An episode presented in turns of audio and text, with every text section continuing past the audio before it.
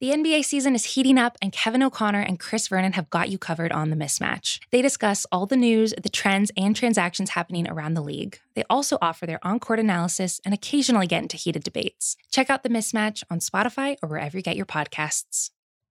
It's New York, New York, presented by FanDuel. The MLB season is in full swing, and you can step up to the plate with FanDuel, America's number one sports book. Right now, you can check out the new and improved Parlay Hub, filtered by odds, sport, and bet type to easily find the most popular parlays and same game parlays all on one page. Plus, bet the live same game parlays for every MLB game and track your game and bets live with box scores and play by play. So download the app today and bet with FanDuel, official partner of Major League Baseball. The Ringer is committed to responsible gaming. Please visit rg-help.com to learn more about the resources and helplines available and listen to the end of the episode for additional details. Must be 21 plus, 18 plus in DC and present in select states. Gambling problem, call 100 Gambler or visit rg-help.com. This episode is brought to you by Thomas's. Thomas's presents Technique with Tom. Slicing an English muffin with a butter blade? Boulder Dash! Just pull apart with your hands and marvel in the nooks and crannies' splendor, for each one is unique like a snowflake. Thomas's, huzzah! A toast to breakfast. Coming up on New York, New York, Jose Altuve unfortunately gets a little revenge. It bothered me. But all in all, a good week for the Yankees will set the stage for the weekend. The Mets win one of the most ugly games you're ever going to see, but a winning road trip is a winning road trip. We got you covered with so much basketball. The voice of the New York Knicks, the voice of the NBA, the great Mike Breen is going to join us. My buddy, longtime television anchor, the great Eamon McAnaney from SNY.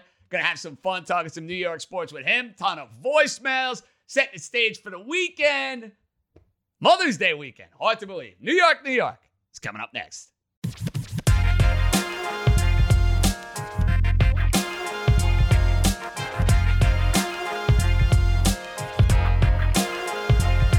Alrighty, let's roll, baby. Welcome in to episode 15 of New York, New York with yours truly, JJ John Jastremski. We are right here on the Ringer Podcast Network and not nearly as giddy as I was, let's say, 48 hours ago. But if you would have told me on Monday night, or you would have told me Tuesday in the early afternoon hours, that the Yankees would go and take two out of three from the Houston Astros, I gladly would have signed on the dotted line. So I don't want to sound like a guy, you know, down in the dumps, belly aching, yelling and screaming that the Yankees lost here on Thursday afternoon. Because I think there are a lot of positives now to look at from a Yankees standpoint. The first being Giancarlo Stanton is finally playing like, in a regular season at least, that Giancarlo Stanton we saw win an MVP for the Miami Marlins. You can't pitch to the guy. Can't pitch to him. He's homered in three straight games. He's taken his batting average under 200. Now it's well over 300. And I give Aaron Boone credit for this. He took Stanton from the middle of the order and moved him up into that number two hole, right behind DJ LeMahieu. And it has led to great success for Stanton, great success for the Yankees. And a month plus into the year, Giancarlo Stanton is locked in. He is dialed in, and it's fun to watch. It's super, super fun to watch. So, from a positive standpoint, Stanton fits the bill. Yankees starting pitching, which I know was a major concern out of everybody at the start of the year. How are you going to win games outside of Gerrit Cole? I thought Montgomery pitched with some chutzpah last night. Six innings to three runs. I liked what I saw out of Domingo Germán. Kluber is throwing the ball a lot better. Taillon, who's going to be going on Friday against the Nationals. The rotation, in many ways, is rounded in the form. And remember, that's without Luis Severino, who's probably a couple of months down the pike. Defense for the Yankees. Even though I know Urshela and Ford, and we'll get to Urshela in a minute, had that, you know, flare up with Chad Green on the mound. Not great. Definitely not great. But the defense as a whole, specifically Gleyber Torres' defense, and I loved his heads up base running today. They're playing a better brand of baseball. I think it's obvious if you're watching. Top of the order, you're getting it from Stanton. You're getting it from Gio. Gleyber has come around. You're still waiting for DJ to get hot. Judge struck out like five or six times in a row. He's going to get hot. Need more out of those guys in the bottom of the order. And it was nice to see Hicks actually come through last night with a big hit. That's all positive Yankee stuff to get out of the way. Now, we got to address the negative. That is Thursday afternoon. Because you were thinking about the Yankees getting fat today. I know I was. I know a lot of Yankee fans wanted to stomp all over the Houston Astros. It would have been that much more enjoyable a podcast to do if indeed the Yankees had swept this series. And I was out for blood this morning. Gerrit Cole on the mound, Stanton locked in, and the Yankees jumped out to an early lead. Gerrit Cole gave you seven innings of two run baseball. This is not a major critique of a manager because, listen, you have a one run lead, you go to your high leverage guys in the eighth and the ninth inning, you expect to win the game. That said, Cole under 100 pitches could have started the eighth inning. It's not the reason they lost. It's not fair to pin it on Aaron Boone. But yes, Gerrit Cole should have started the top half of the eighth inning. Chad Green, who's one of the better relievers in baseball, didn't have it today. And with the game on the line, and the Astro, who in many ways has become public enemy number one in Jose Altuve, Green threw him a high fastball. It was out of his strike zone. But you gotta know this about Altuve. And credit David Cone, he was all over it in the broadcast. You can't throw him a fastball that's anywhere near the strike zone because he's going to clobber it. He turned around a 95 mile an hour fastball that was above the letters and hit it out for a three run homer. That combined with Justin Wilson yucking it up with a two run bomb to Maldonado in the ninth inning, what should have been a sweep of the Astros, a great Gerrit Cole start, more Stanton dominance, ends up being one that in many ways got away. And I've noticed this now. And it's fair bringing up because we do it all the time with Jacob DeGrom and Met starts. The Yankees this year are only four and three in Gerrit Cole starts. That's not good enough.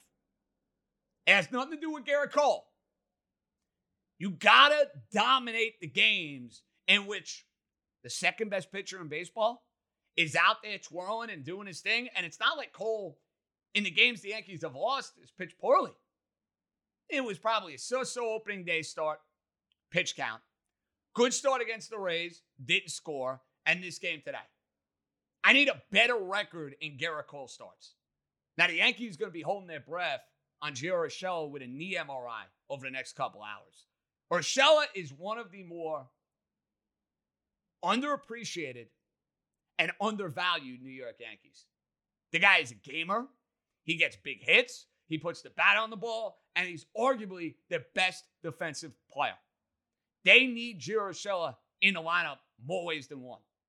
So if he's going to miss an extended period of time, that's scary stuff. Aaron Boone said it's probably not going to be serious. We'll have to wait and see on the MRI. Fingers crossed, though, if you're a Yankee fan when it comes to Gio Urshela. The other note with the Yankees, down Scranton, Luke Voit is ready to return. Thank God, because I've seen enough of Boogie Nights and Dirk Diggler and Mike Ford for a while. Good team guy, Jersey guy, want to root for him. His at bats stink. Period. End of story. They stink. So I've seen enough of Mike Ford. I need my guy Luke back in the lineup. Miguel Andujar, though, is raking. He don't have a position. We know he's a butcher at third base. They tried him in first and in the outfield last year, and it was not a pretty sight. But I do wonder. Clint Frazier, I know he homered today, hasn't hit. Urshela, let's say he's going to miss some time. Would the Yankees call up Andujar and say, all right, big boy, we're going to try to get you a bat in the lineup and we'll live with some of the defensive shortcomings. I think it's something to watch over these next few weeks from a Yankee standpoint. The Yankees are going to have to avoid now the letdown against the Nationals. Corbin Friday night, Mad Max on Saturday. That's no walk in the park. And you know, the Yankees, they were into this series. The fans were into this series. It was a lot of fun. Listen, the last three days at Yankee Stadium was a playoff atmosphere. It was great. And I'm hoping and praying we're going to get 50,000 Yankee fans screaming at the Astros in October. And trust me, I'll be one of them. And we'll be doing every single one of these podcasts where I have no voice. I'm cool with that. It'll be worth it. Maybe I'll uh, develop a green tea addiction by then. I used to have it back in the overnight days. I've kind of gotten off my green tea fix. Now I'm just a good old fashioned Starbucks iced coffee guy, and then I kind of let it rip from there. One coffee, that's all I need. And then the zaniness and the craziness just comes out of me. Al natural, if you will. Now, for the Mets, all things considered, winning road trip, and it kind of feels dirty in many ways. It feels dirty because this game against the Cardinals was a disaster. I mean, you could hear it in Gary Cohen and Keith Hernandez's voice if you listen to the game on SNY. It was just dreadful baseball. I mean, the Cardinals walked in like three runs with the bases loaded. Hideous. Errors just sloppy. Did not resemble a major league type of effort from St. Louis, who is a playoff caliber team. You don't apologize for that, though, if you're the Mets. The story to me with the Mets, Taijuan Walker looks like a hell of a free agent signing. And he was kind of a spare part in many ways.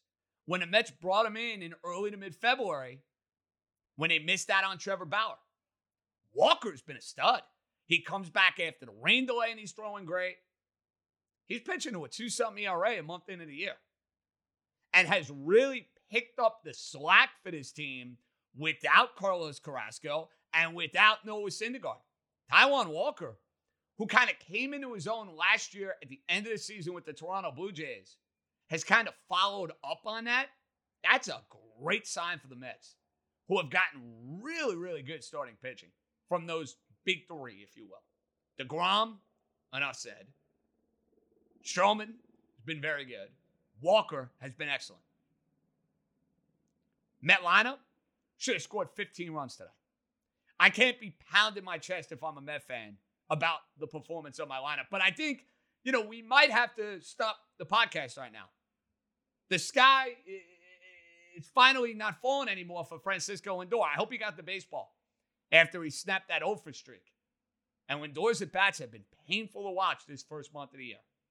Sooner or later, you figure Francisco Lindor is going to get going. He's too good a player to look as bad as he has looked. It's too good. I'm going to keep pounding that until the cows come home. Sooner or later, Francisco Lindor has to hit for this team. He has to hit. I'll give you another positive note for the Mets. And I killed them on Sunday. And let me make this perfectly clear. I don't trust Edwin Diaz. I don't trust him in a big spot. I don't trust him in a big situation. You're always going to have that uneasy feeling when he comes into a game. No matter how dominant he may look, it's hard to look past the blowups starting in 2019 and really over the last couple years because you know they can happen at any moment, at any time, point blank. Diaz, after Sunday's, let's call it like it is, shit show, was pretty resilient today. And I say that because he put a couple runners on base, and you see Goldschmidt and Arenado coming up for the Cardinals. By far and away, their two best hitters. Got them both. That's big boy, ninth inning, closer type stuff from Edwin Diaz. You are the New York Mets. You go to Philadelphia and St. Louis. You have this hitting coach fiasco. You had a terrible loss on Friday. You put together a winning road trip with the lowly Arizona Diamondbacks over the weekend. Take it, run, and move forward. Sometimes it doesn't have to be pretty, folks. Take it from there. We got a loaded show. For the first time, because the embargo is over, Mike Breen is going to join us. My main man from SNY, who can grow a mean goatee and a beard and likes to give me a whole lot of shit. The great Eamon McAnaney will make his New York, New York debut. And we got a ton of listener voicemail, so we might as well get one right out of the way with a bang. Who's up? Hey, JJ. Dave from uh, Metuchen, New Jersey. Um, big Astro fan here in the New York area. And um, Yeah, Yankees are very good at beating the uh, Astros in May. That's pretty good for you guys. Um, October wins, I think, tend to carry a little bit more weight, and um, you're not beating the Astros in October. So just enjoy your May wins. That's really nice, but um, sorry, not going to have it for you guys again this year. Take care. Good luck, though. Good, good job for those May wins. Here's the problem. I can't really talk a lot of shit right now. I can't because everything he just said is accurate. The Yankees lost to the Astros in 17, even though, by the way, the Astros cheated. The Yankees lost to the Astros in 2019, even though the Astros cheated. But they won. I have to own that. Until the Yankees beat this team in the playoffs, our good pal will forever be able to hold that over my head and hold it over your head. But just like he can do that, Jose Altuve and Bregman and all those guys can hear cheater chants and all sorts of shit being thrown their way for the rest of their careers. Because point blank, they're a bunch of cheaters. The Astros do not scare me as much as they once did. And here's why no Cole and no Verlander for the time being. Zack Greinke ain't keeping me up at night. McCullers, solid pitcher, not keeping me up at night. Bullpen for the Astros is okay. The Yankees are a better team. The Yankees should beat the Astros if they match up in the postseason. They should. I hope it happens. Because you know what? That series would be worth the price of admission and then some. I hope it happens. Loaded show.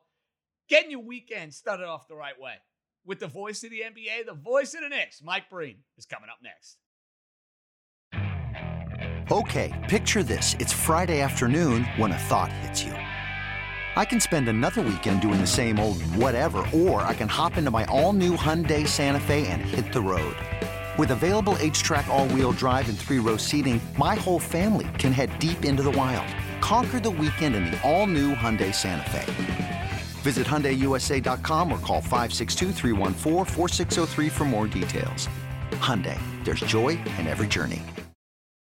Let's welcome in one of the voices of the NBA, the voice of my childhood for like the last 20 plus years with the New York Knicks, making his New York, New York debut, the Hall of Famer Mike Breen. What's up, Mike?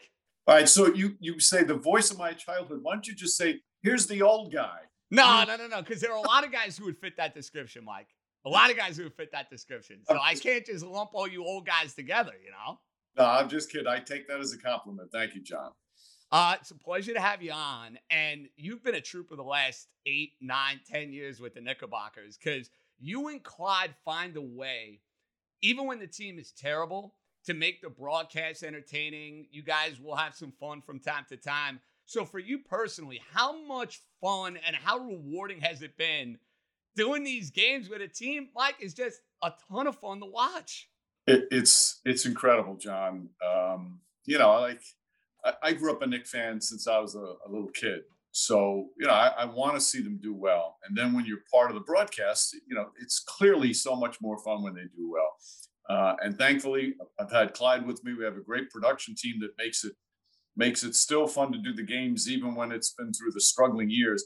But this year, it's like a dream come true. And it's not just because they're they're winning um, it's because of of the way they're winning and the way the roster is made up. It's it's an easy group to root for, and and I think you, I'm going to ask you this. I'm going to throw this back at you. On all your favorite teams, whatever sport it is, um, I've always felt that the, the most fun years are the unexpected ones. Not the innocent climb. Totally agree. Mike, I'll give you a counter. 2017 with the Yankees. Didn't think they were going to be particularly good. Judge kind of comes out of nowhere. They make it to game seven of the ALCS, and it was like, wow, the Yankees are like this pesky upstart. The Knicks, in many ways, I had no expectations. I didn't think they were going to be particularly good, even though I love Thibs. And every night, Mike, I'm like, this team is a ton of fun.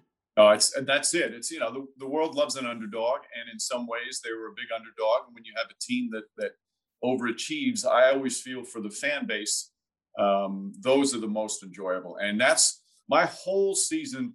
I keep thinking about the fan base. Uh, and even though there's 2,000 fans, and those fans have been great at the Garden when they show up, um, I, I just keep thinking about what the building would have sounded like this year if it was packed, because it is the most loyal fan base Uh, they can be harder on their team, but they are so loyal and dedicated uh, that I'm really happy for them that they get to cheer on a good team.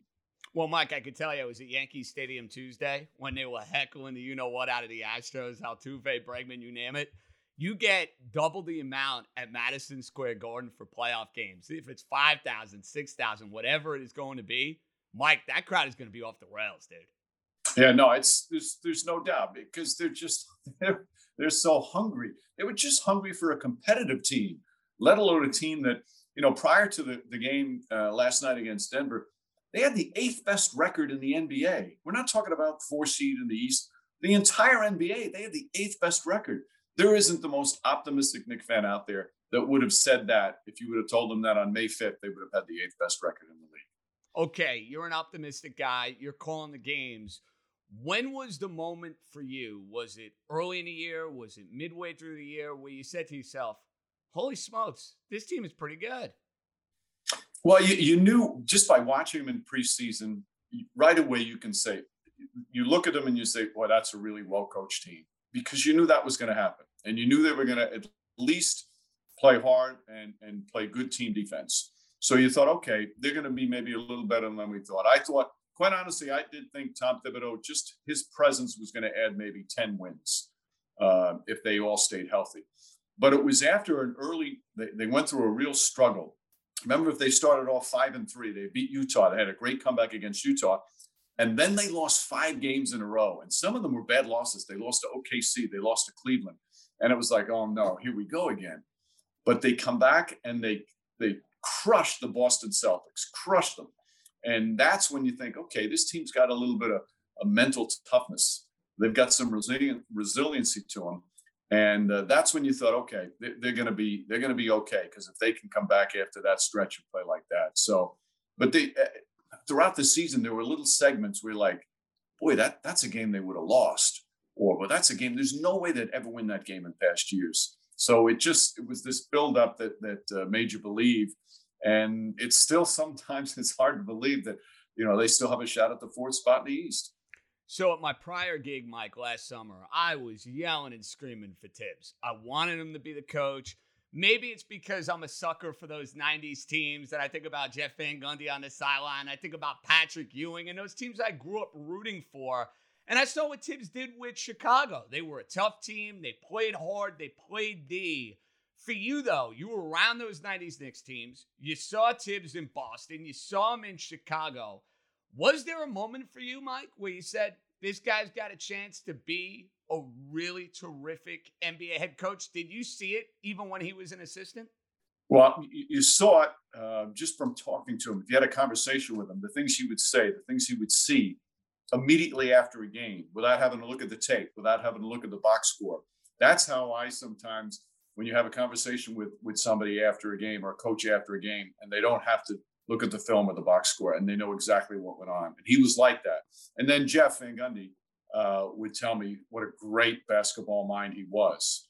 Uh, and then when he went to Boston, Doc Rivers would say the same thing. It's like this guy is he is so prepared, he's so dedicated. So when you start to hear it from all these top people that you really respect, you know he's going to be good. And then when you watched him, um, you know he's a no excuse coach. I remember time and time again when he was in Chicago, they'd have injuries, whether it was Derrick Rose, whether it was Joakim Noah, who would occasionally get banged up. Uh, and somebody had asked about Thibs, oh, you got a big game, but you're short-handed. His comment was always the same: "We got enough to win." He would say it all the time, and he would transport that onto the players, where you know the players might doubt, "Can we win tonight without these guys?" No, no, we got enough to win, and and that's the type of no excuse coach that this franchise needed at this particular time. You see any similarities between Thibs and your broadcast partner Jeff Van Gundy? absolutely. Um, you know, they influenced each other. I mean, uh, Thibs will tell you what a big impact that that, that Jeff had on him, um, and, and so much of it is is just it's the don't leave any stone unturned, and the attention to detail.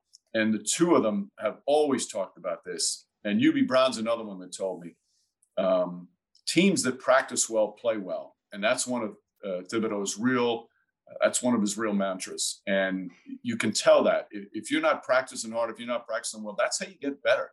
I mean, look at anything we've ever tried in our lives. If you don't practice, you're not going to get better at it. Yeah, you can play in the games and I guess improve some, but practice is what what the key is. And because of the way the NBA is set up now, and especially this year with the pandemic, uh, practice is at a premium.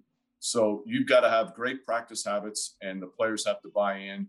And that's the other thing, John, is he got a lot of these players at the right time in their careers. A guy like Julius Randle, for six years, I think his winning percentage in his first six years in the NBA was like 3.339.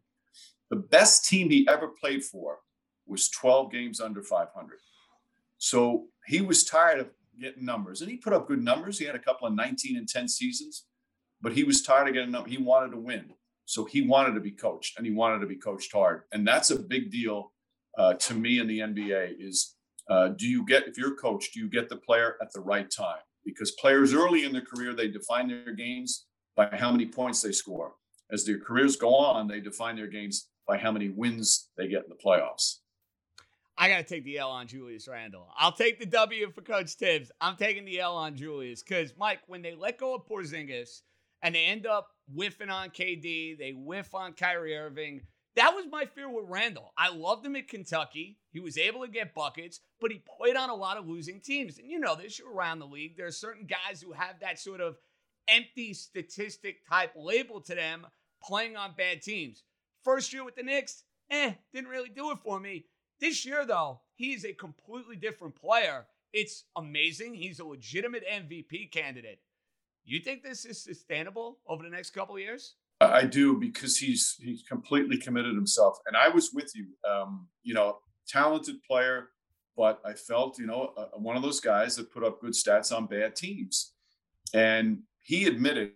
I don't know if you read. Did you read that um, story in the Players Tribune that he wrote? I did. It was terrific. Really, really good. How many how many guys would be that brutally honest about their shortcomings? Not and, many, Mike. You know this. Not many. And and for him to admit all those shortcomings, that he wasn't prepared to be the leader, that he knew he had to get better, um, that he was tired of of of a guy that that that had talent but didn't quite achieve what he was able to.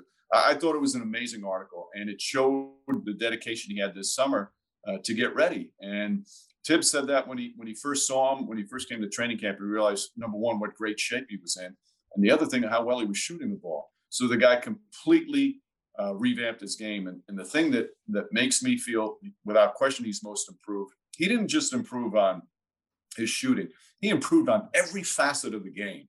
He improved on his conditioning, on his obviously his three point shooting, his free throw shooting. He improved on his handle. He improved on his decision making.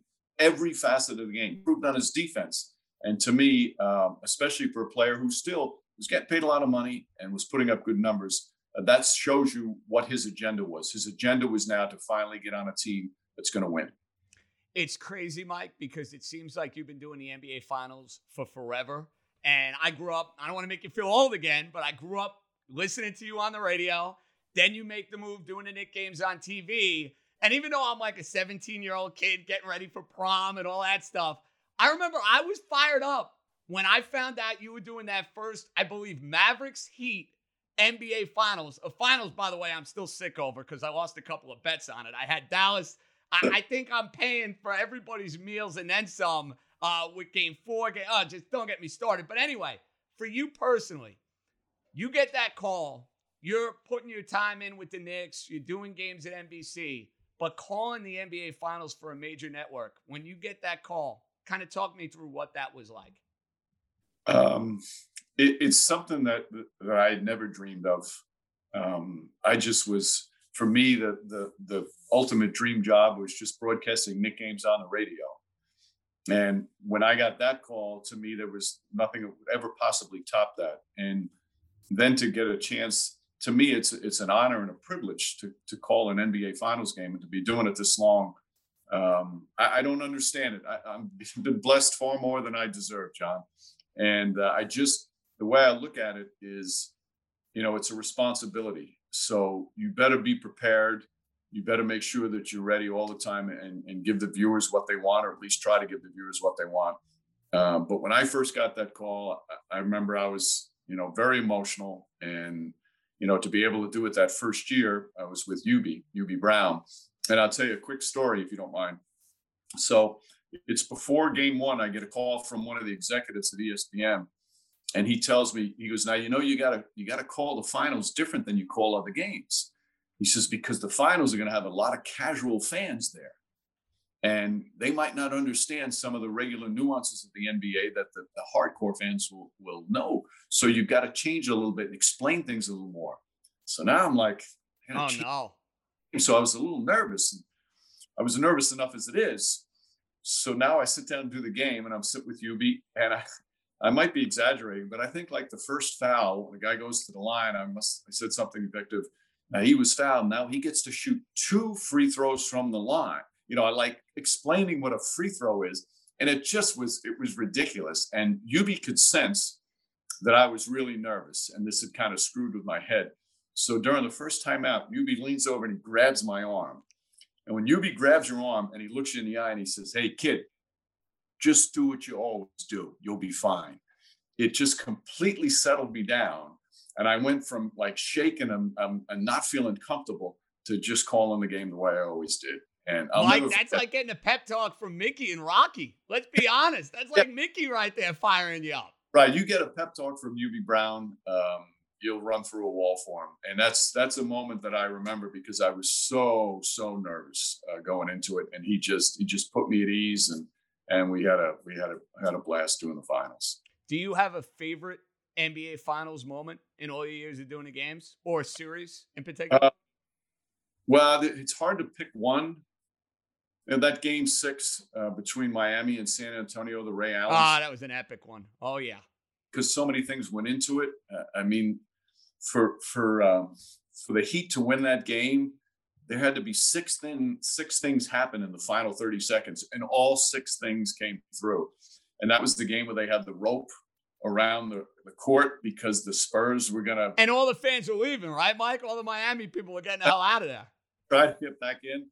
Um, that that certainly is is up there. Um, I think the um, the game seven, any game sevens are, are huge, but the game seven between Cleveland and Golden State, you know, for Cleveland to do what they did, come back from 3 1 down um, and to win on the road in a game seven for a city that hadn't won a championship in, what was it, 54 years. Um, that was memorable because it meant so much to so many people in, in that in that city. Uh, so those two probably uh, they really stand out for me. Is it a challenge for you? It doesn't seem like it watching you. You work with so many different types of broadcasters, whether it's Hubie Brown, whether it's your guys on ABC, whether it's Clyde, Doris Burke. I mean, they're all studs in their own right, Mike. But do you almost feel like you have to like suit that broadcaster's talent? Or is it as simple as we're watching a basketball game, we're shooting the shit watching a basketball game, and we're going to try to keep it as simple as we can? You know, that's a great question, John. Uh, you do have to adjust the way you call the game according to who you're doing it with. Uh, for example, when Hubie calls the game, he brings a lot of numbers. He loves to prove points with his numbers. Uh, so when I'm preparing for the game, I'm not going to use a lot of numbers when I'm calling the game because Hubie's going to take care of that. And I don't want to overload the broadcast with too many numbers. With Jeff and Mark, they don't use the numbers a lot. A lot of them is feel and what they're seeing with their eyes. So when I prepare for a game with them, uh, I'll use a lot more numbers uh, just to kind of balance and try and make sure we cover everything. And then with Clyde, I mean, Clyde is is so different. Um, you know, Clyde sometimes you have to you have to ask more questions to to get him going. And once you get him going, um, you know, it just he says so many things that that comes from a guy that has seen it all and was one of the great all-time players so there is there's there's a there's a difference in terms of how I approach the game. Um, but I love working with all different people because you learn from each one of them. Um, I've learned so much basketball from the people who sit next to me in these games. Um, it's just amazing, and I still learn. And when I, I I've said the same thing over and over again with Mark and Jeff. Every game I do with them, and I mean every game, I laugh and I learn, and it doesn't get better than that for a play-by-play guy. Knicks going back to the '90s I always say the greatest what if with those teams. And I know a lot of people say 93 was their best team up 2 0, losing four straight to the Bulls.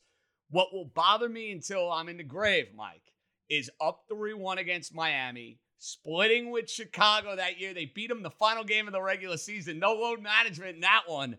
I wanted that Bulls series so bad as a kid. And that team, Patrick was still in his prime, got Houston, got Johnson. Do you look at that as the great what if for those 90s Knicks, or is it far more the idea of if they got past Chicago in 93, Barkley and the Suns, and what would have happened in that final? No, the one you talk about, that that was the best Knick team. That was the one that was capable of winning it all. I, and I thought they clearly were. And, and they were dominating Miami up until that incident. Um, and obviously it changed the entire thing.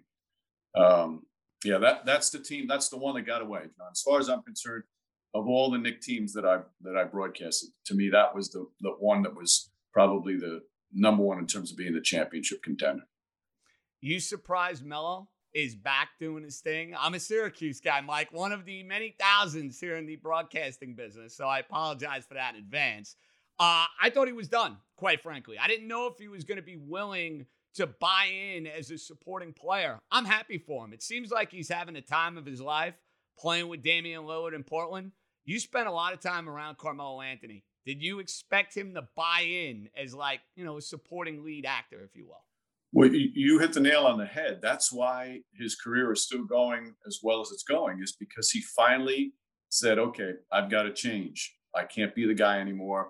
I've got to be part of it. I've got to assume a role because without that, it wouldn't have worked. And he finally did. And I'm glad to see it because he still has so much to offer, both from a basketball production standpoint on the court and the respect he has off the court uh, with not only his teammates, but around the league. So it's great to see. And and you know, when he came to the Knicks, he was so talented and you know put up huge numbers. But I always felt that he could have been a better teammate from a standpoint of sharing the ball a little bit more, committing more to defense. Um, and then watching him in those years with the Knicks, you know, you always thought what a great player. But I grew so much respect for him as a man because of the way he handled the responsibility of being the guy. No matter if he had a huge game and they won, or he was awful and they lost, he always stood in front of the media after every game, handled the questions, treated everybody the right way, treated everybody with class and respect. And then when it started to go sideways with him and Phil Jackson kind of sniping at each other in in, uh, in the media, he handled that so well. He could have come back and, and blasted because in a lot of ways, he wasn't treated the right way. Um, but I thought he handled it really well. So I'm, I'm thrilled to see that he's still playing and doing it.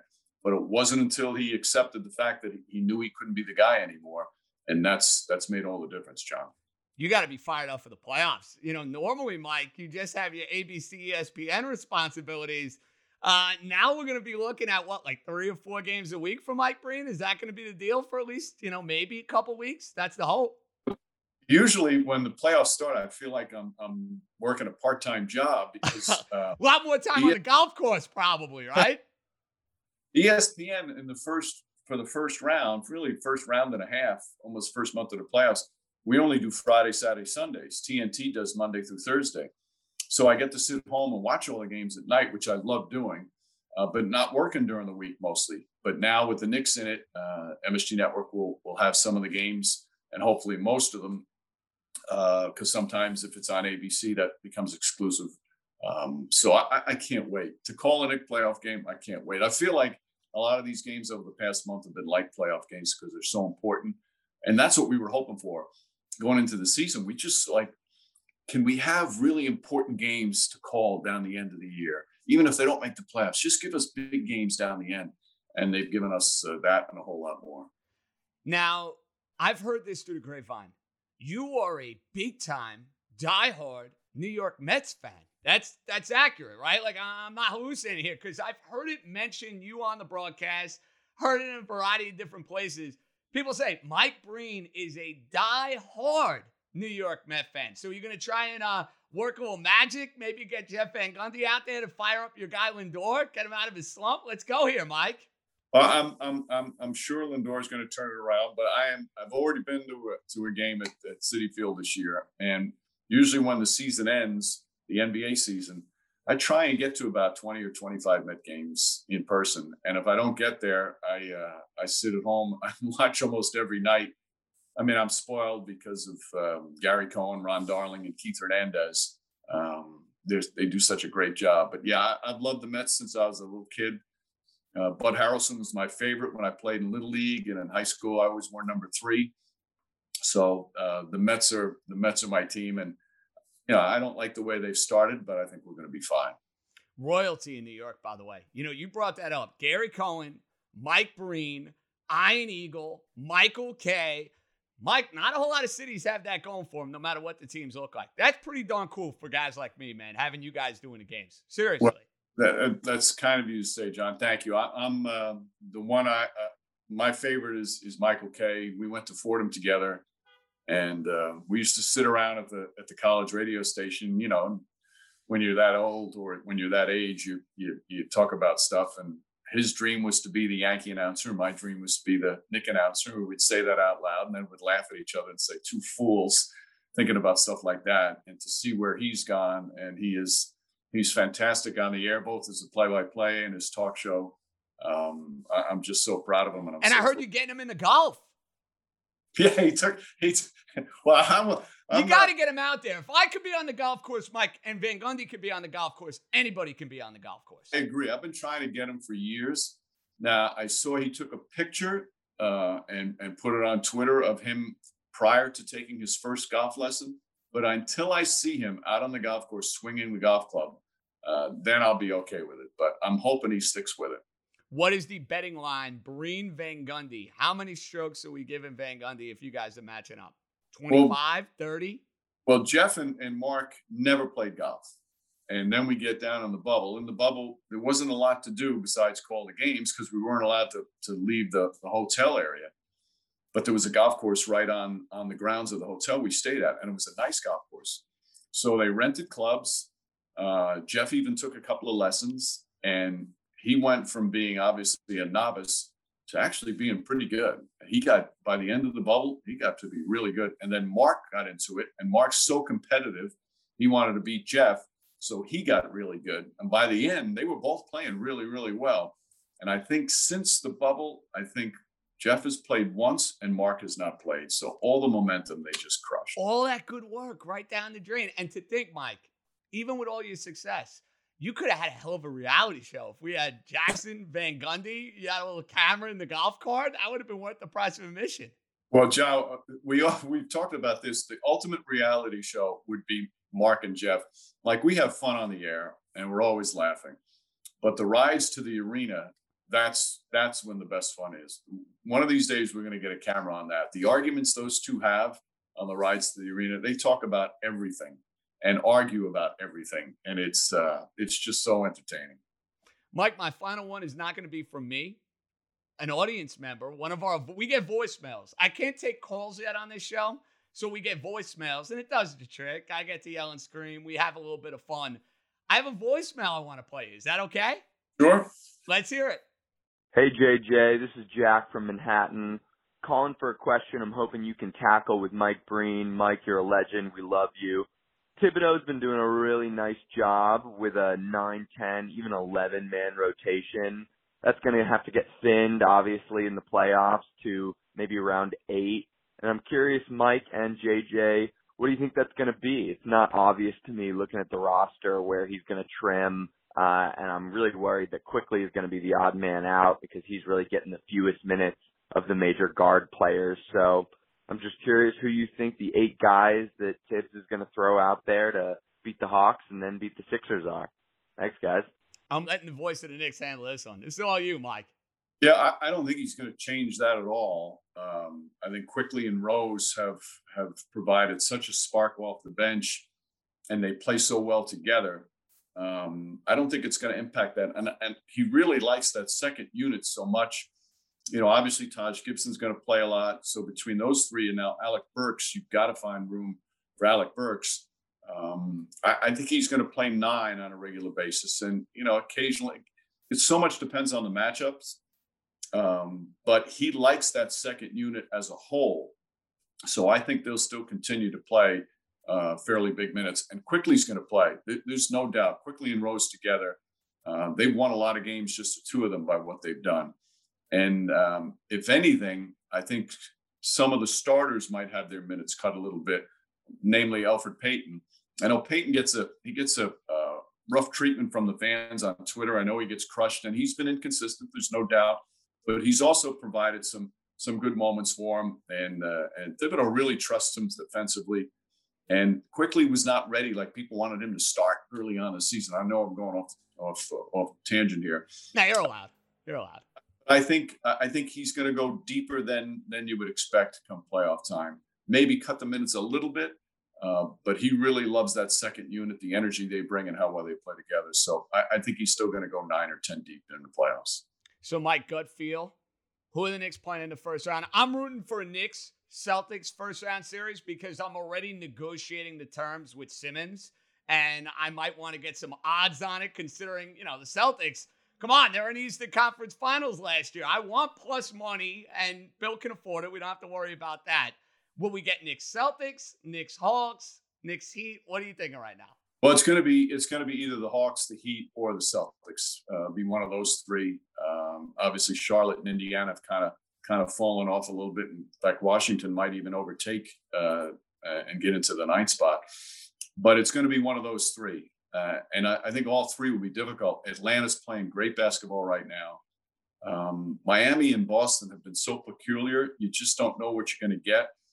And the key for them is who plays. If Jimmy Butler plays and Bam Adebayo and they're, and, and they're they have fairly a, a, a full roster and guys aren't out, uh, they're going to be tough to beat. And I don't think even the top three are going to want to play Miami. I want no part of Miami, Mike. Zero, zero part of Miami. That's a hard pass for me. And Boston has been a Jekyll and Hyde, so it's hard. The team that might be the hardest matchup for them could could be Atlanta, uh, because Atlanta's playing really well. And um, you know that last game, they were getting hit pretty good until Trae Young turned his ankle. Uh, so either matchup's going to be great. Uh, it's going to be fun. It's going to be difficult. But just to be able to say, you know, welcome to Game One of the NBA playoffs, the Knicks and the whoever is going to be a dream come true for a lot of fans. Well, Mike, I can't wait to watch. This has been an absolute thrill. And God, thank you. You were a class act. I got the picture at the win, like from seven, eight years ago at the Summer League. I buzzed my hair. I think I was clean shaven at the time. So when I post this audio, Mike, that picture might be circulating again on social media. Just saying. well, John, it's great. It's great to catch up with you and talk with you. I'm, I'm thrilled for your success. I love your energy and your enthusiasm. And uh, anytime, it's my pleasure to be on with you. That's the Hall of Famer Mike Breen. A lot more to do. New York, New York, right here on the Ringer Podcast Network. This episode is brought to you by 7 Eleven. Cold, slurpy drinks and a hot summer day are a match made in heaven, and your favorite refreshment just got even better. Let's talk about 7 Eleven's $1 small slurpy drink with seven rewards. It's the classic frozen fizzy treat you can't get anywhere else. I'm a blue raspberry guy. Just know that about me. Know that I'm about me going forward anytime there's a drink like this, I'm in on the blue raspberry. If you're feeling thirsty, feeling thirsty right now, how about going to visit a 7 Eleven valid through 1 725? 7 Eleven has the right to end this promotion early, plus tax. Participating U.S. stores see app for full terms. All rights reserved. So I figured we'd welcome in one of my favorite people at television, who, by the way, has been like toying with clean shaven, full beard. now he's got the goatee like a badass. My good pal, Eamon McAnaney. Eamon, it's nice to actually see it. You know, we've done television for a year in this sort of format, but now I never actually see you, dude. I just hear your voice. So it's good to actually see you, by the way. Uh, absolutely, great to talk to you. The newsroom's not the same without you guys, so uh, but you know it's great to have you guys on uh, on the show and talking New York sports. So at least we're doing that. Describe to me, Eamon, for anybody who's wondering. So Eamon and I work together at SNY. Eamon is one of the outstanding anchors there. I'm one of the guys that comes in from time to time. I yell and scream about whatever, but you're in your element. You know, you're getting everything handed to you, but yet those newsroom discussions kind of set the stage for everybody what it's like being in a local New York television station when you got like Yankees, Mets, college football, and all that craziness going on. Uh, it's awesome. And, you know, I'm looking forward to, uh, you know, the end of this month. You know, we're talking about it. We're going to have three playoff teams and the Yankees and the Mets rocking and rolling. I mean, it's going to be, you know, I hate to go, you know, oh, I'm a dinosaur, but it's going to be like what it was like back in the late 90s when the Knicks and Rangers were really good and there was a playoff game every night. And the Yankees were obviously getting going, um, you know, as a championship team in 96. But, you know, that's that's what it's like. And that's what this town has not had. I mean, I understand the Islanders are not the Rangers, but you're going to have the Knicks, the Nets, the Islanders, and oh, by the way, Yankees and the Mets. It's going to be electric. Uh, it's not going to be like going to Brother Jimmy's and Bamboo Bernie and Victory Cafe because you know the bar scene ain't what it used to be right now during uh, the pandemic. But it's still, it's still, they're still open at least. But uh, it's going to be really exciting. It's really exciting now, but certainly to see the Knicks and the way they're playing in a postseason and then, of course, what the Nets are going to do, it's going to, the end of this month in June is going to be electric in this town. You would agree with this. When the Knicks are going good, they're the number one team in town. Is that fair to say? I think absolutely because there's no split loyalties. I mean, I understand the Nets are probably going to play for the championship and are the better, more talented team, but they haven't made a dent in this city. So when you go back to when Riley was here and when Van Gundy was here, there's no split loyalty. There's no Yankee fan, Met fan, Giant fan, Jet fan. We're all Knick fans. And it's just the other thing is the rivalries that come with that league. I don't know what it's going to be like now, but you know, when you think back to the Ewing Knicks, the Knick fan hated everybody. You hated Reggie Miller. You hated Alonzo Mourning when he was on the Hornets. You hated Larry Johnson when he was on the Hornets. You obviously hated uh, Michael Jordan and the Bulls. It just it seemed no matter who the Knicks played in a playoff series, there was going to be a tussle and a rivalry by the end of it. And, you know, it's going to be interesting to see how this team handles the postseason. Those teams, who did you hate the most? Chicago, Miami, Indiana? Oh. Miami, I think. I'm because of Riley. Hey, you know what it is? Jordan was the guy I hated the most because the Knicks could never get past him. But Riley and then that 96 97 series, Eamon, which I'm still bitter about. Those games with Miami, bro, every night was a war, dude. It was a every war. night was a war, but you knew we never should have lost to them. The Knicks never should. That whole, I mean, don't even bring up Charlie Ward and PJ Brown. It just you know, and then you take it a step further and you hear Allan Houston saying that that was the best designed team, built team to beat the Bulls that year. Yeah, woulda, coulda, shoulda. It's a great New York argument, but you know, it, just the Heat because they weren't good. They just got under our skin. I mean, don't get me wrong, Hardaway could go off, but Alonzo couldn't do anything against Patrick. I mean, and Jeff Van Gundy was just as good a coach in game day as Riley. They never should have lost the series to that team. I mean, don't get me wrong, the games were close. I'm not saying they were chopped liver, but the Knicks never should have lost the series to that Heat team, and it was great beating them as a one seed, and the the Knicks were an eight. Uh, you also hated the Pacers. You hated Reggie Miller because a little bit of both. Obviously, he was clutch, so you hated that, but he also flopped. He kicked out the legs. Um, you know, you, you hated them just as uh, a smidge below the Heat. I get a ton of voicemails and calls from the old gig Eamon about Giancarlo Stanton. And listen, I've roasted him plenty time to time, including right. plenty of conversations with you. He is playing the best baseball I think I've ever seen him play in the regular season. Now, he's making $30 million a year. He obviously has to do it in the playoffs. You've noticed the double standard with him and Judge. Judge strikes out six times in a row doesn't hear a boo at Yankee Stadium. If Stanton did that, they'd be throwing shit on the field. I mean, that's just basically the way it works. But do you now finally feel Stanton has come into his own and is comfortable here in New York, or you're not there yet? It's got to be a parade down the Canyon of Heroes. That's how this town operates. You know that. I mean, look, the other night, you know, against the Astros, he hits the bomb, he hits the line drive, but I'm sitting there shocked when he fights one off the other way to bloop it to right. It's more sexy than the bomb. Let's be honest. I, I, I, mean, I, mean, when was the last time we've seen that almost from any Yankee, let alone Giancarlo Stanton? You know, you bring up the double standard. You know that, JJ. You know how this town operates. Judge is homegrown. Judge hasn't cashed in yet. Giancarlo Stanton was traded. Giancarlo Stanton's making a boatload of money, so he's going to have to do more. And he's also not come through as a Yankee. You know, um, that's the big thing. But look, right now he's on a tear. You know, enjoy it while you while it lasts. I think clearly, you know, and he's not just hitting bad pitching. You know, that was always the thing. He could just beat up bad pitching. But you know, look, the bottom line is he's going to have to do it in the postseason, and the Yankees are going to have to win a World Series for the whole team. Stanton, Cole, Aaron Boone, the whole nine yards. Even you know Judge and uh, you know obviously of course Gleyber. This group has to win a World Series. That's how you're judged when you put on that uniform. And even if they don't get to a World Series this year Ugh. in the American League, they got to make major changes, dude. Major because look at the American League. Who right now? Listen, winning in the playoffs, short series. I know anything can happen. Who is the team right now in the American League that should beat the New York Yankees? I can't find one. Oh, we probably would have had the same conversation last. Well, not May, obviously, but you know what I mean. I mean, did anyone honestly think at the beginning of the year Tampa was going to be no, the Yankees but in the short series? No, of season course. I did. Right. After no, yes, of course. season I did, right. No, but we're not there yet. So I, I look. They're always. It's it's always the goal to get to October, and you know, you talk about shake it up. That's not Hal's way right now. Hal knows Cashman. Cashman likes Boone. It's all one big happy family. Hal doesn't want to clean house and work with someone he doesn't know.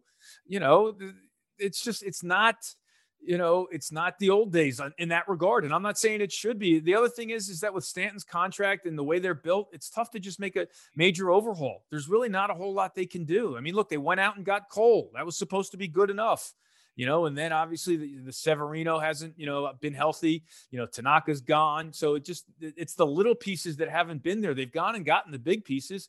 You know, it's just sort of, you know, the Gleyber Torres hasn't evolved. Obviously, Sanchez. I mean, that's the funny thing. You know, if you talk about being in the newsroom and arguing, all the stuff we heard about why Girardi had to go. Oh, this is a great move, getting rid of a manager who took the team to game seven of the ALCS because, you know, the young guys weren't flourishing under Joe Girardi and his, you know, tough ways what young players flourished. And I'm not blaming Boone, but I mean, that's why it was silly then, right? Sanchez has gotten worse. Severino's been gone, and Torres has gotten worse. So, I mean, those guys have not developed into what we all thought they would be. You've been doing television in New York for a long time. I've wondered this question myself doing radio. If there was one time period, Eamon, not when you've been on the air, but Right. you're a good historian of New York City and New York sports, where you kind of like put yourself in a time machine and said, man, I wish I was doing TV sports or I wish I was doing radio it's- podcasting. When would it be? Uh, I mean, not even close. 1994. I mean, 94, uh, the, okay. yeah, I mean, 94, 95, 96. I mean, the, the one of the reasons why I really wanted to be on air in New York, first, of course, was Warner Wolf growing up as a kid, Jerry Girard on Channel 11, but the great Al Trautwig. And I say that with the utmost respect. I had a chance to work with Al, but imagine this career and this life when you're Al Trautwig, host extraordinaire, sideline reporter extraordinaire for Madison Square Garden television. And you go from Knick playoff game to Ranger playoff game to Yankee regular season game for about two months. You go 94, Knicks going to game seven of the NBA Finals, Rangers finally winning the Stanley Cup, and the Yankees being really, really, really good in a strike shortened season.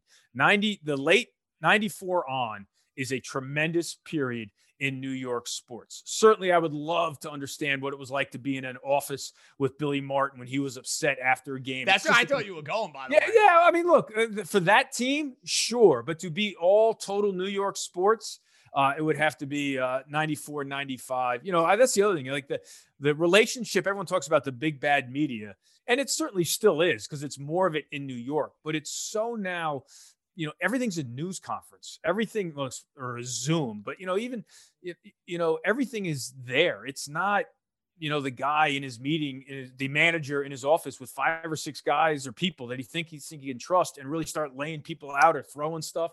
You know, I mean, you look at that great video of Hal McRae. That kid, that doesn't happen anymore. You know, you listen to the, you know, Lee Elia with the Cubs or Tommy Lasorda when he was asked, what do you think of Kingman's game?" That doesn't happen anymore because all the interaction with the media is set and designed news conferences. So, I- as far as being a host of a show on a nightly basis, it's 94 as a reporter, yeah, sure, I would love to have been been around that those Yankee teams in the Bronx Zoo days. From what you do when you started in sports television to where you are right now, how much has it changed? Not just the social media aspect. I'm talking about like nightly highlights on a day in and day out basis. Have you noticed a shift? Have you noticed a change? Oh, of Or course. What What would be the biggest change? Uh, Social uh, media. I mean, social media, the access, like you know, like I mentioned, Warner Wolf and Jerry Girard. Those guys were hilarious. My first job out of college, I had a chance to work at ESPN as a production assistant. And you sit there and you watch Dan Patrick, Bob Ley, John Saunders, Keith Olbermann. Right? There's a personality. Anyone can read a highlight, but what separates a great anchor or a good anchor from you know a boring anchor is your personality. is what you know sure. a little flair. You know about the guy. Hey, this is the guy who came through in game one and he leads off game two, you know, adding a little something. Anyone could sit there and go, Stanton, home run to left, 4 1 Yankees. So that now has lost some of it because everyone can get their highlights from YouTube or the phone. I'll, I'll tell you a story. Like, and I knew that the sort of things were changing. My son is a huge Russell Westbrook fan. So I used to, my son Quinn, so I used to DVR the NBA TV nightly highlight show so he could watch it in the morning before school. So I taped it. Westbrook got like 50 one night. And I say, Quinn, you want to watch Westbrook's highlights? And he's walking out of the bedroom to eat breakfast. Yeah, I'm watching them right now. You know, and so had to make that, feel old, right? That, that made me feel old and feel like okay, I you know it's time to go be an accountant because you know being the funny hi- highlight reader isn't and now it's still there. You know, there's it, there's still you know an appetite for that, but it's it's it's not the only source. You know, you know, again, another trip down memory lane. You know, I remember, you know, being in a bar when I was an undergrad at Notre Dame, and uh, my friend Glenn Kokeman, who lives on Long Island, we said, let's go home and see if the Knicks won on Sports Center, right? Who leaves the bar now to see if the Knicks won? I'm on the phone. I'm, uh, watching. I'm watching the. I'm, I'm watching the Knicks game. TV or I'm watching right. on my phone. Exactly. I'm watching the. Right, right. I mean, in Indiana, you can, but uh, if I could be in Indiana, I could still watch the Knicks game on my phone. So, I mean, there's a PS to that story that the bar was raided 15 minutes later. So, Sports Center saved my life. But I don't know if we can tell those stories. I'm nah, kidding, it's yeah. all right. It's podcast world, Damon. So yes, you know, yeah, NC no, seventeen so. is Simmons likes right. call the voicemail line. So you oh, can okay. you can share one of those from time to time. Okay, it's okay. All right. It's yeah. totally acceptable. Now, I have to ask you, as a guy who played lacrosse at Notre Dame, and Eamon is like the biggest lacrosse guy that I know. Did you ever think playing lacrosse? You're an athlete. You're competing Division One. Listen, that's legitimate competition, my friend. I'm not trying to blow smoke. It's, uh, I couldn't be a D1 athlete if I tried. Most of us who sit behind the mic wouldn't sniff being a D1 athlete. It makes me think of Tony Soprano in the varsity athlete speech. But for you, did you ever envision you'd go from the height of competition where you're like battling guys left and right, and now you're kind of battling in a different arena on television? It's kind of a weird transition in many ways. Oh, it's completely weird. And you know, I am not the first to come up with this, but the the toughest adjustment is when you play a sport, there's a scoreboard right? Your coach tells you what you did wrong. You watch film. I mean, you know how to get better and you you know how to keep score. Um, you can't really do that in television. People either like you or they don't. I mean, you you'll get feedback and you have to improve, but you know whether you had a great broadcast or a great show or it, it, you know who likes you, who doesn't, it's not the same. You know, you know, nowadays, nowadays, I guess with social media, it is the same because you find out on Twitter right away what people think of you. But uh, you know what I'm saying? Like you go and play a game, there's a score, there's a there's a scoreboard at the end of the game. You know whether you won or lost. That's never get gets replaced. But the adrenaline of being around a game and covering a game is, you know, is is is very exciting. And uh, you know, it, it is interesting, you know, to sort of take that adrenaline from playing a sport to doing live TV or getting a chance to call a live event. Favorite New York athlete right now? Right now? Well, that's a good question. Uh, wow. I mean, wow. I mean, Julius Randle pops out. That's where I thought just, you were going. To be yeah. I, I mean, I, I yeah. I mean, you, you know, you don't get a chance to really get to know him with the zooms. It's not the same yet. Um, but and they haven't had that playoff series yet, but it, it's it never stops. I mean, I'm sure he's had a bad night if we brought out the box scores, but you never really feel it you know, you start talking about should they pay him? Should they pay him? Why wouldn't you pay him? You know, especially when you're the Knicks and you've stunk for 20 right. years. You got a guy who's an all star. Come on now. Right.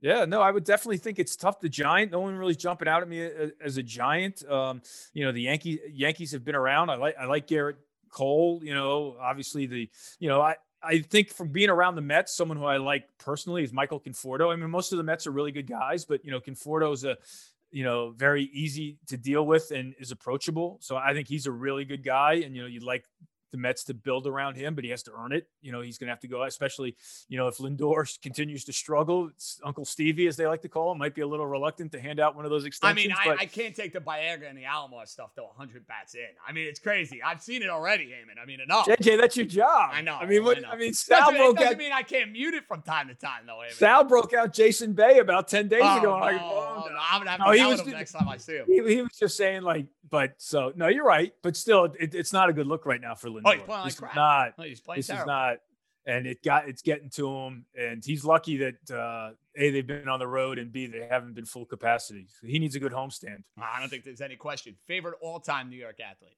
Uh, I mean, Chris Mullin, Donnie Baseball. I thought I mean, Donnie was going to be the answer. Yeah, no, he is. I mean, you know, it goes in waves of growing up. I mean, obviously, certain Thurman Munson is the guy, you know, but you, you lose him at 10 years of age. I mean, we all lost him, but I, I was 10. But, you know, the formative years and, you know, my guys, my Yankee fan friends, we always feel that it's Donnie because he kept us as Yankee fans. When they were really, really bad, Stump Merrill, Bucky Dent, you know, the Columbus shuttle back and forth, and, uh, you know, they were just a last place team. He's the reason you cared and kept watching. So, of course, it's a shame that, you know, and I, I've had this conversation with you, but it's a shame that right when he leaves, they don't just become good; they become champions. But that that's why I can't watch that game five in Seattle. I mean, people talk about it being a great game. We I were play. doing that during COVID because I Yes. was just itching for something to watch, and I Yeah. I posted a graphic because it was Yes. I'm a Peanuts obsessed person, so I think they had like a MetLife graphic with like Snoopy and Charlie Brown, so I screenshotted it. Eamon sent me a text saying. How in God's name are you watching this game? And I'm like, listen, I was seven years old. I hysterically cried. I was devastated. But when you win four out of five, Eamon, it Right. made it a little easier, I Right. guess, as a kid to No, digest it. no, no. Of course. I mean, of course. Like I, but it's just I can't watch it because that's his last game, and he play, had a great series, Hit over as you know. Yeah. Yeah, I mean the home run in Game Two, hold on to the roof. Gary Thorne with the call that uh, you know we would play in the SNY newsroom. Uh, you know, he was just he was great, and you know, I mean, I look obviously we all know it, but yeah, him, Donnie Mattingly, Mark Bavaro, you know the drill, the same guys, you know. But yeah, Mattingly's definitely uh, at the top of my Mount Rushmore. Are we putting Rocky Four? Eamon is a big movie guy, which I respect. He, Eamon and I work creatures of a night schedules in the sense that he's doing late night TV. I'm watching games like crazy. So it's one in the morning, cracking open a beer, trying to find something to watch. You know the deal, bro. That's the routine. is it. Rocky Four atop the mountain for you in the Rocky movies? I didn't know this. No. No, it is not. No, no, I think three's the best. Really? Well, Eye of the Yeah. Tiger? Eye of the Tiger. It moves fastest. It's got some great characters. The Mr. T character, uh, the becoming friends with Apollo. Mickey you know, the- dying, uh, kills Yeah, it's time. tough. It's just got, but it, it it moves the quickest of them. It's got the most action. The song is great. The montage. I mean, Rocky Four is one big music video. Don't get me wrong. I- If when I See, come I home think from the work, montages in four are the best. Right? But that's all the movie is. Well, and Drago at the end. It's great fight. No, of course. Great no, fight. no, they're all great fights. I mean, they'd all be dead in the first round in real fights. Also but yeah, yeah. So I go three one, four two, and then uh, I know we get out, we move on from there. What they're really called, but uh, yeah, I stick with the first four when I rattle them off. But I like three the best. And before we say goodbye, I don't know if you saw the mob movie conversation that was working its way on the Twitter because I had Nick Totoro on. So we're talking yes, I Yankees. contributed to it. Yeah, I and we kind of transitioned into our little movie conversation. And there, are, you know what I realized, Eamon? There are a lot of mob movies that I need to watch, including one that you tweeted at me about 10 hours ago. I did not see Once Upon a Time in America. it's a long one. It's a long, How one. long? You're going to need a long weekend. I don't remember exactly, but I remember back in the day getting it from Blockbuster, and I'm like, "Well, what's going on here?" you ain't But, uh, watching in two hours, is what you're telling me. No, no, it's it's it's the it's the Irishman before the Irishman, but I don't know the exact cast anymore. But it's it's legendary. I mean, it- you, you Google it and take a look. It's it, it it's and it covers everything. It gives you the history of of the mob. Um, I watched it a long time ago, but you to start talking about mob movies and what you should watch to know about the mafia in America. Uh, Once Upon a Time in America is on that list. I'm not saying it's better than Goodfellas or The Godfathers. Um, it moves a lot slower um, than all of them, but it's it's got all the great actors and it's very well done and it's old, old time New York. Normally, you're putting me on the spot. Now I get to put you on the spot. Okay. Godfather, Goodfellas. Like at 1.30 in the morning with a beer in my hands, got to be Goodfellas. I agree with that. I agree with Yeah, that. I Listen, mean, it's just- it's- Godfather's an epic, but like Right. to rewatch, if I have a Yeah. choice to rewatch, it's Goodfellas by a mile. Let's just say I'll tell this because she's in the kitchen and she can hear me. Back in the day, my wife Brooke knew what kind of night it was when she came home and she heard the car saying vroom, Ah, nice. Vroom, because she knew that it was either that or Midnight Run. And this is back VHS days. Okay, this is what uh, put them in. She said she could tell that uh, Eamon had had a good night when we were watching either Midnight Run or Goodfellas at two two in the morning. A movie that never gets old. Departed or Town.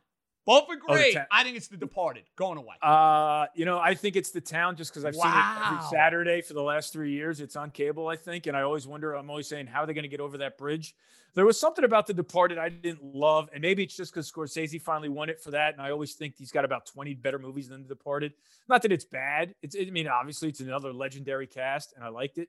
Um, I just thought um, he's obviously had so many better movies than that. Um, I just think the town uh, because of the accents. I think Affleck does a good job. You know who's I mean, great in that? Him is great in that. He's such a jerk. Like you love Yeah, but to hate him in that movie. I heard good. I heard a podcast with your boss who was not a big fan of his Boston accent on that. But Well, he- listen, he- that might need a little work, but his character in the movie, and you know Yes. who's good in the movie too? Lively. Blake Lively is awesome. Well, that's Awesome. That's the that's the podcast. I listened to their podcast on the rewatchables, and that's what they talk about that relationship and how Hamm plays her and how he's really mean to her and gets everything out of her, and then sort of just is is like the key to the movie. That's how they get her. That's how they get him. That's how they get to Fenway. That's how they find out about. uh Not to give the movie away to everyone, but that's sort of how they. it, that's their loss. Eamon. Well, It's true. They obviously haven't- It's not they like it haven't came out five months ago. They haven't seen they it haven't yet. paid Screw you. They haven't paid their cable bill in a while because it's on every 10 minutes but uh yeah no it's I, I would rather watch the departed uh excuse me the town but i haven't seen the departed in a long time so maybe i need to uh find that on at two in the morning Well, listen, you'll have plenty of opportunities to do so. Don't be a stranger, by the way. Even though you see me once a week, uh, anytime you feel I see you on the billboard now. Everyone tells Well, me listen, Times Square didn't Square's pay for cleaned it. up in New York. How cleaned up is that if JJ's towering over Well, everyone? we're gonna see how that lasts. I don't know. It might be graffitied before I even go see it. So Uh, well, congratulations to you. Thanks for having me on, and that's a great. I love seeing everyone retweet it and put it on their stories. Uh, you got a lot of fans, and uh, that that was pretty cool that Spotify and uh, the Ringer did that for you. Well, thanks, pal. I'll talk to you on Sunday. That's the great Eamon McAnaney over at SNY, my good pal. Always bringing the heat. Voicemails, send the weekend, all that more. New York, New York. We're coming right back. This episode is brought to you by Jiffy Lube. Cars can be a big investment, so it's important to take care of them. I once got a car that I started out with 25,000 miles on. I got it to over 200,000 miles because I took care of it. You know how you take care of a car? You take care of the maintenance, the oil, the brakes, all that stuff. And if you don't, you can have a car just completely fall apart. When your car needs maintenance, head to Jiffy Lube. They provide automotive excellence at speed. Get your oil change, brakes checked, tons of other multi care services. It's all done by expertly trained technicians who actually care about taking care of you and your car. Jiffy Lube, car more. To find coupons and start an instant online estimate, visit jiffylube.com. So before we get to some listener voicemails, the net losing skid continues as they fall to Dallas Mavericks 113 to 109. And off night for Kevin Durant. Really good night for Dallas. I mean, listen, Dallas is playing some really good basketball. I know some people are going to look at Brooklyn losing four straight and they're going to be panicking. Think about who Brooklyn has played in this stretch. They have played some heavyweight type teams, but know this the home court advantage potentially against the Milwaukee Bucks could be, as Paul Simon once said, subsiding away because Milwaukee, in winning those two games Sunday and then winning again on Tuesday, they've won two out of three. So the tiebreaker, if they end up with the same record, is head to head. Milwaukee would own that head to head tiebreaker over Brooklyn. Does it matter that much for Brooklyn if they have to play a game seven in Milwaukee? Not necessarily. I'd rather have that game in my own building if I had a choice.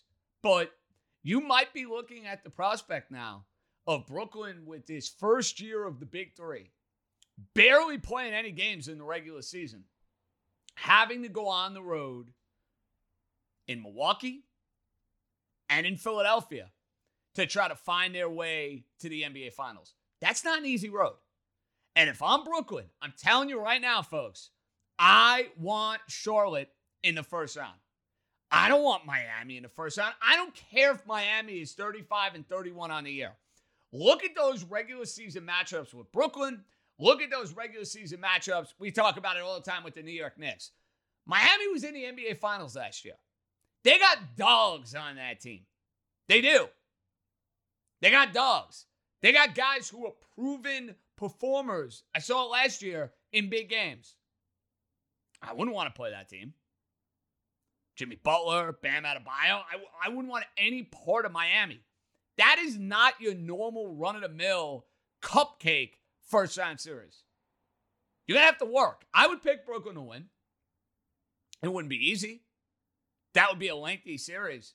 Could you imagine if Brooklyn had to go through Miami, Milwaukee, Philly. That's a hell of a road. Hell of a road to an NBA Finals, especially with Harden, Durant, and Kyrie barely playing basically all damn year. We'll see how much Brooklyn prioritizes getting that two seed. I think the bigger priority is just making sure you guys are ready to go for the playoffs, knowing they got to play every other day. And I'm going to give Brooklyn credit for this. I thought for sure Thursday was going to be a rest day for Brooklyn's star players, at least with Durant. I thought I was going to get a notification around 3:30 in the afternoon that Kevin Durant wasn't playing. I think Steve Nash and Marks realized, hey, guess what? We're going to be playing every other day real soon in about two, two and a half weeks. We got to make sure our guys are ready to go. Because they haven't done it all year. And now all of a sudden, we're thrusting them into this scenario. How exactly is that going to work? So I give the Nets credit for that. It was a bad night for Durant, good night for Kyrie Irving, tough fourth quarter, and Dallas is playing really well.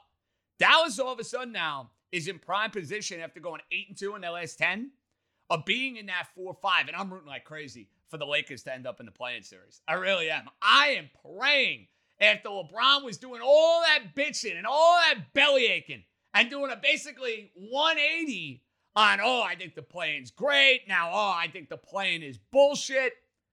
LeBron, you can't have it both ways, baby. Can't have it both ways. I want the Lakers in the play-in. Give me Lakers Warriors, please. That would be a thing of beauty.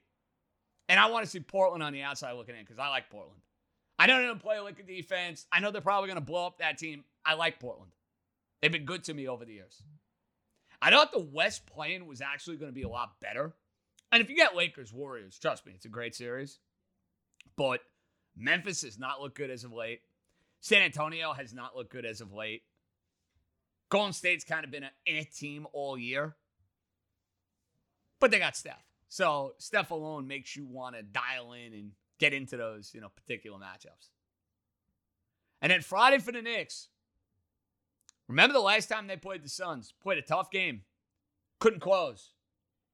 Johnson, Paul, drove nuts at the end of the game. This next couple of days for the Knicks, not going to be easy. Got to find a way to get one of these three. Phoenix Friday night, Clippers on Sunday, and then the Lakers on Tuesday night. I'd sign right now for one and two. I wouldn't think twice. One and two, and no shame losing to Denver. And Jokic, I mean, he basically locked up the MVP. That sign seal delivered, as Stevie Wonder once said. Jokic probably got himself an MVP. Good for him. I know people ragging on him saying, oh, he's going to be the worst MVP in the last like 30 or 35 years. I, I, I hate hearing shit like that. Guy's having a great year and we got to spit on him. I mean, what kind of nonsense is that? To me, that is absolute nonsense when I hear that stuff. You win an MVP, you win an MVP. Give credit what credit is due. I don't like people going after my man, the Joker. He's my dude. I saw some of that today. Some of those dopey hot take shows that are all over the place. I don't even watch them. I don't waste my time watching them, but now I see them on like my social media feed and on Twitter, and I just kind of scroll through and roll my eyes basically when I see a lot of that garbage. It's exactly what it is. Worst MVP in the last like 30 years. It's insulting. It's absolutely insulting. And I get it. He's not LeBron, okay? He's not Kobe. He's not Jordan. Cool Jets. Cool Jets. Some of that stuff just blows my mind. I think people just trying to make a name for themselves. Yeah, it is what it is. Now it's time, my friends. Listener voicemails. And in case you're wondering, I always like to remind the people if you're trying to get in touch with New York, New York, and I know many you know the deal, and many of you guys feel like you're seasoned vets already, but some of you might be new to the party. So I want to share how you get in touch with the show. It's very easy 917 382 1151. That's 917 382 1151. If you want to rant, you want to ask me a question, you want to give me a comment, whatever you want to do. That's how you get in touch with New York, New York. Many of you have gotten in touch with New York, New York. So why waste any time?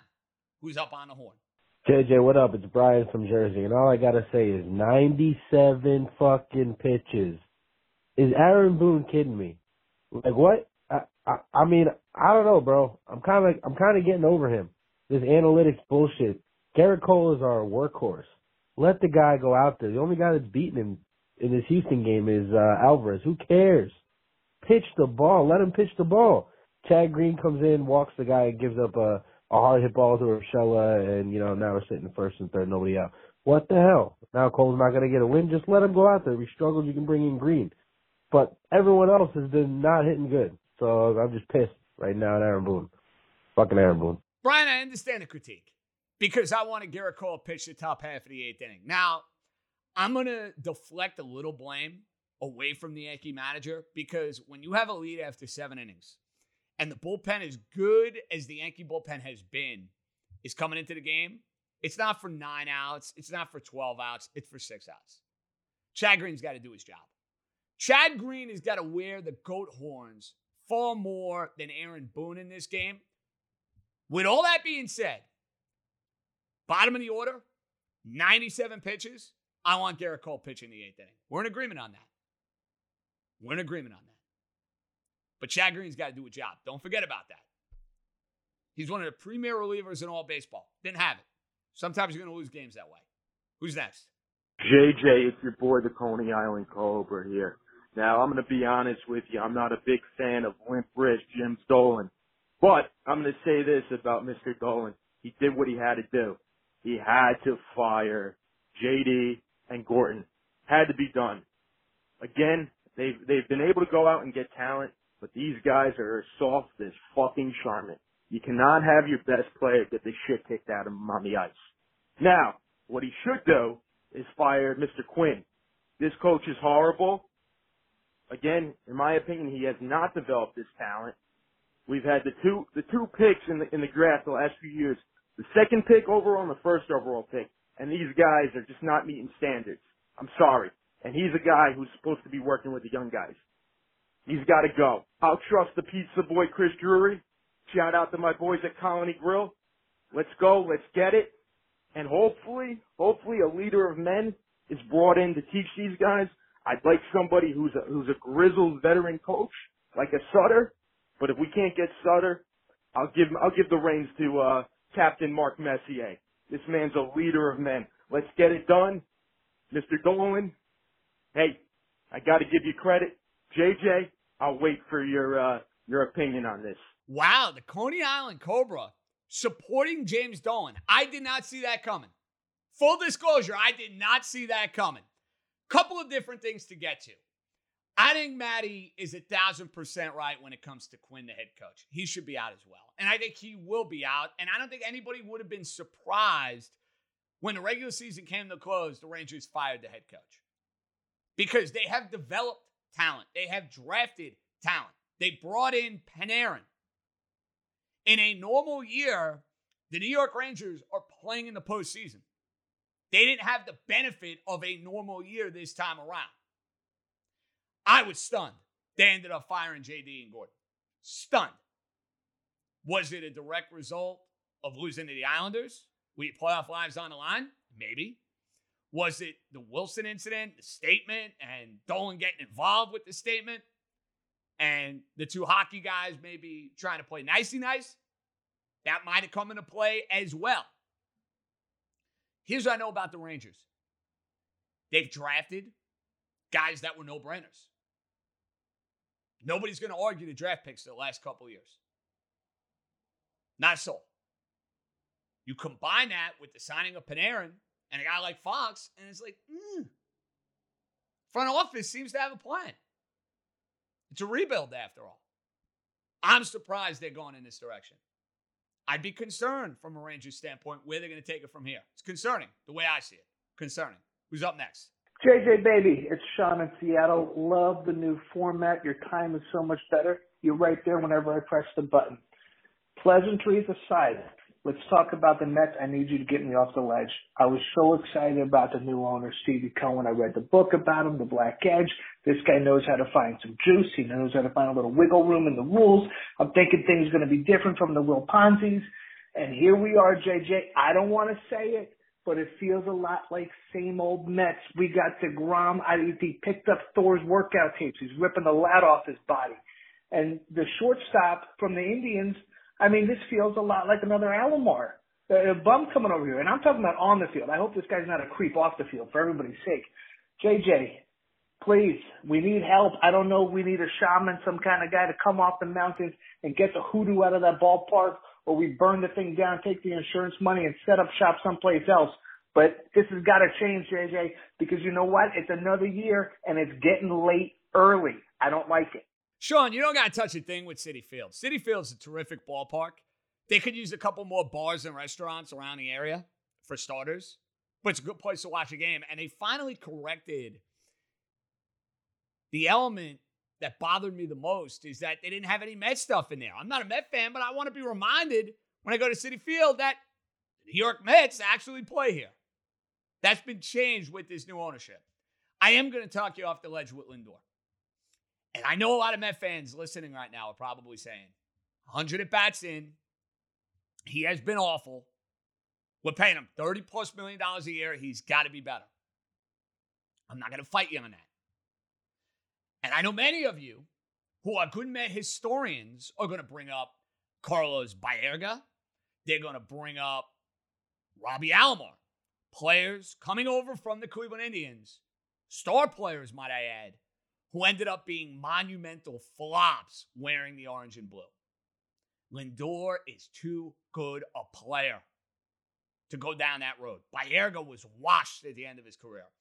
Alomar, even though it happened overnight, Alomar, it felt like was in the extended prime from Toronto to Baltimore to Cleveland. He came to the Mets, it was over for Robbie. It was over. I don't think we're gonna have a repeat of that. It's too good.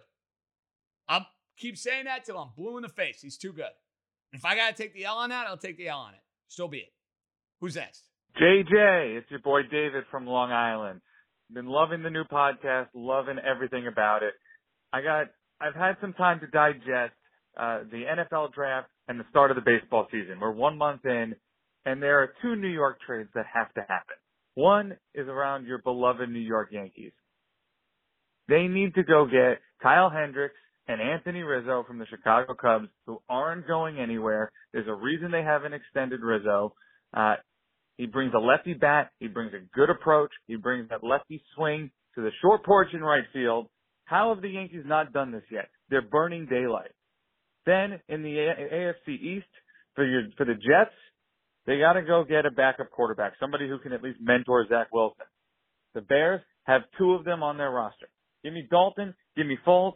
I don't care, but the Bears aren't keeping both of them. These trades need to happen. Thanks, JJ. Interesting that you tie New York and Chicago in both of the trades that you reference. From a Yankees standpoint, I would love Anthony Rizzo. I've been screaming about Anthony Rizzo for a long, long time. Lefty bat, gamer, leader. If he's available, I'm interested. Now, the Yankees love Luke Voit. They love Luke Voit. The only way Luke Voit and Anthony Rizzo are playing on a team together is if Giancarlo Stanton is getting time in the outfield. And I have no reason to believe the Yankees are going to risk that. Rizzo to me is far more of an off-season ask than he is a mid-season ask because I don't think the Yankees are trading Luke Voit. It's my personal take. Even though I love Rizzo, don't see it happening. Hendricks, I'm intrigued. I'm absolutely intrigued. I think he's a really good pitcher. Slow start this year, had one or two really bad starts. He's pitching big games. He goes deep into games. He's economical. I've always been a Kyle Hendricks guy. But you got to figure out first what are the Cubs doing in July? Because right now, they're right around 500. There's a whole lot of parity first month of the year in Major League Baseball. That's a team where they may say, let's go for it one last ride, or they blow it up. It may honestly depend on what they do that final two to three week stretch going into the trade deadline. So I think it's kind of too early to tell with Chicago. Are they selling? standing pat, or dare I say buying. I think you could get Nick Foles. Great. Wilson's got to start. It's really as simple as that. Wilson has to start for the New York Jets. Point blank, case closed, hit the ground running. Let him grow, let him develop, and don't give me the comparison to Sam Darnold and say, oh, well, Sam started and ended up being an absolute nightmare. Apples and oranges comparison with the way the Jets, at least in this case, seem to be properly building around the quarterback. Who's on the horn? JJ, it's funny how you call it Houston National cheats. Didn't A Rod take steroids in 2009? He hit an MVP um, World Series postseason, but you know you never say anything about that. You're such a homer. Be fair. How, did the Yankees hit against the Astros when the when the Yankees were at home in 2017? So please stop calling cheats. I know you're a Yankee homer and all that, but please, A Rod's a cheat. Okay, I don't hear you say anything about him. So come on, call it fair. Stop acting like a baby. Bye. Well, Yankee Yankee homer is incredibly tough to take. Incredibly tough to take when we were killing them for the first two weeks of the year. Incredibly tough to take. Killed them for the first two weeks of the year. Did A Rod cheat? Yes. Did the Yankees not score enough in 2017? You're absolutely right. Two wrongs don't make a right. The Astros still absolutely cheated. There's no other way around it. They were the better team. Doesn't mean the Yankee fan can't have their fun. I had my fun on Tuesday. Loved every minute of it. And I would take great satisfaction in the Yankees knocking those cheating, you know what, out of the playoffs. It would be extra satisfying. Would taste really good. Would taste like Luger's medium rare on a Friday night. Really, really good. Two to go. Who's up? Hey, JJ, this is your buddy Andrew from Staten Island. Um, great job with the podcast so far. Really happy for uh, everything you're doing. You're doing great, so keep it up. Uh, my question was about the Giants. Now, everyone is, is waxing poetic about the job Gettleman did. I think he did a great job too. Uh, but here's my only question. He had his uh, press conference with the media a few days ago, and he made it abundantly clear that the front office has more confidence in the offensive line than the general public does. Um, and that's all well and good, but I, I just find it puzzling that they didn't try to target an offensive lineman at all in that draft. I think the Toney pick is fine. Ojulari in the second round is a steal, but I think it would have been in their best interest to at least take a flyer on an offensive lineman late in the draft. I mean, they, they draft Brightwell, the running back from Arizona. From everything you hear, he's a home run hitter type of back, just like Barkley. He wasn't even the starter at Arizona, so it doesn't make much sense that pick. And then they draft another corner in the sixth round when they already took a corner in the third. I mean, he's a press coverage guy. It, it fits Patrick Graham's system, but you know, I, I just think it would have been in their best interest to at least take a flyer on an offensive lineman, considering that seems to be the one glaring need on this team. So uh, curious to hear your opinion on the matter. Thanks for taking the voicemail. Take care, brother. Uh, fair point. Totally fair point, Andrew. Now, I didn't want the Giants taking a lineman in the first round. I felt the priority had to be getting more speed and becoming more of a dynamic offense. The hope is somebody like Toney is going to do that for you. I wanted the Giants to take a receiver in the first round. They could have taken an offensive lineman after Ojulari. I'm not going to roast that take. I'm not going to roast that way of thinking at all. Giants have made a lot of investments in the offensive line over the last few years. You can't say they haven't addressed it. They have. They just have done a bad job of doing so. So you better hope guys like Hernandez, Thomas, and others are going to step up and play a lot better. I think that's what Dave Gettleman and company are banking on. And who knows? Maybe the change within the offensive line coach from last year is going to spark somebody like Thomas. We'll have to see. Last but not least, who do we got?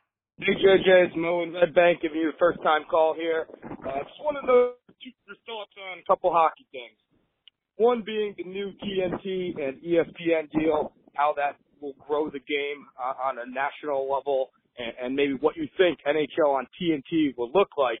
Um, they do such a great job with the NBA. And then second part would be, uh, what do you think about Dolan getting in in the mix? Really, he used to stay out of the Rangers hockey operations, but he seems to be completely meddled um, in, in this event. Um, so just your thoughts on that. Keep doing a great job at the show. Thank you. You got it, Mo. And listen, I love a little hockey being worked into the equation. And it was a big hockey week. I mean, listen, I saw last night everybody was going nuts with the Ranger response to the Washington Capitals after the incident, the brouhaha from a few a few days ago. That dirty, vicious, sickening type of play on Artemi Panarin.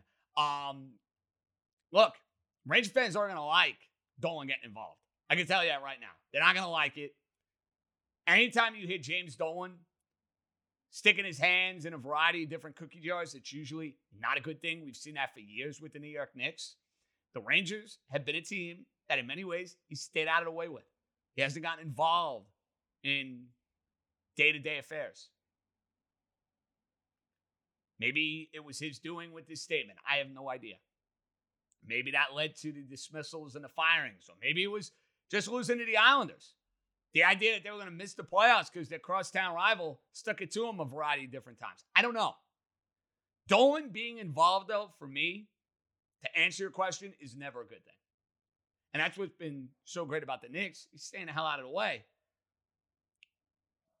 Leon Rose and Worldwide Wes and Thibs, they're doing their thing. Better for the Knicks. No other way around. Better for the Knicks. As far as TNT and ESPN, it's a good thing for the NHL. Listen, the NHL getting more eyeballs to the TV sets and getting more buzz on social media and just being in the conversation. Put together a badass studio show that's fun to watch. Kind of, it's tough to duplicate what the Inside the NBA has going for them. It's the best studio show ever. I mean, I guess aside from the old school NFL today with Brent and Irv Cross and Jimmy the Greek and my buddy Francesa behind the scenes, like that was television at its finest. I mean, that was another lifetime ago. Inside the NBA, I'll tell people it's the best studio show by a mile. And if we could do it perfectly, what they would do, Turner would have the studio coverage Breen, Van Gundy, and Mark Jackson would do the games.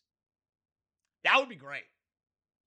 And by the way, if Marv is going to retire, TNT has such an easy, obvious pivot for their broadcast.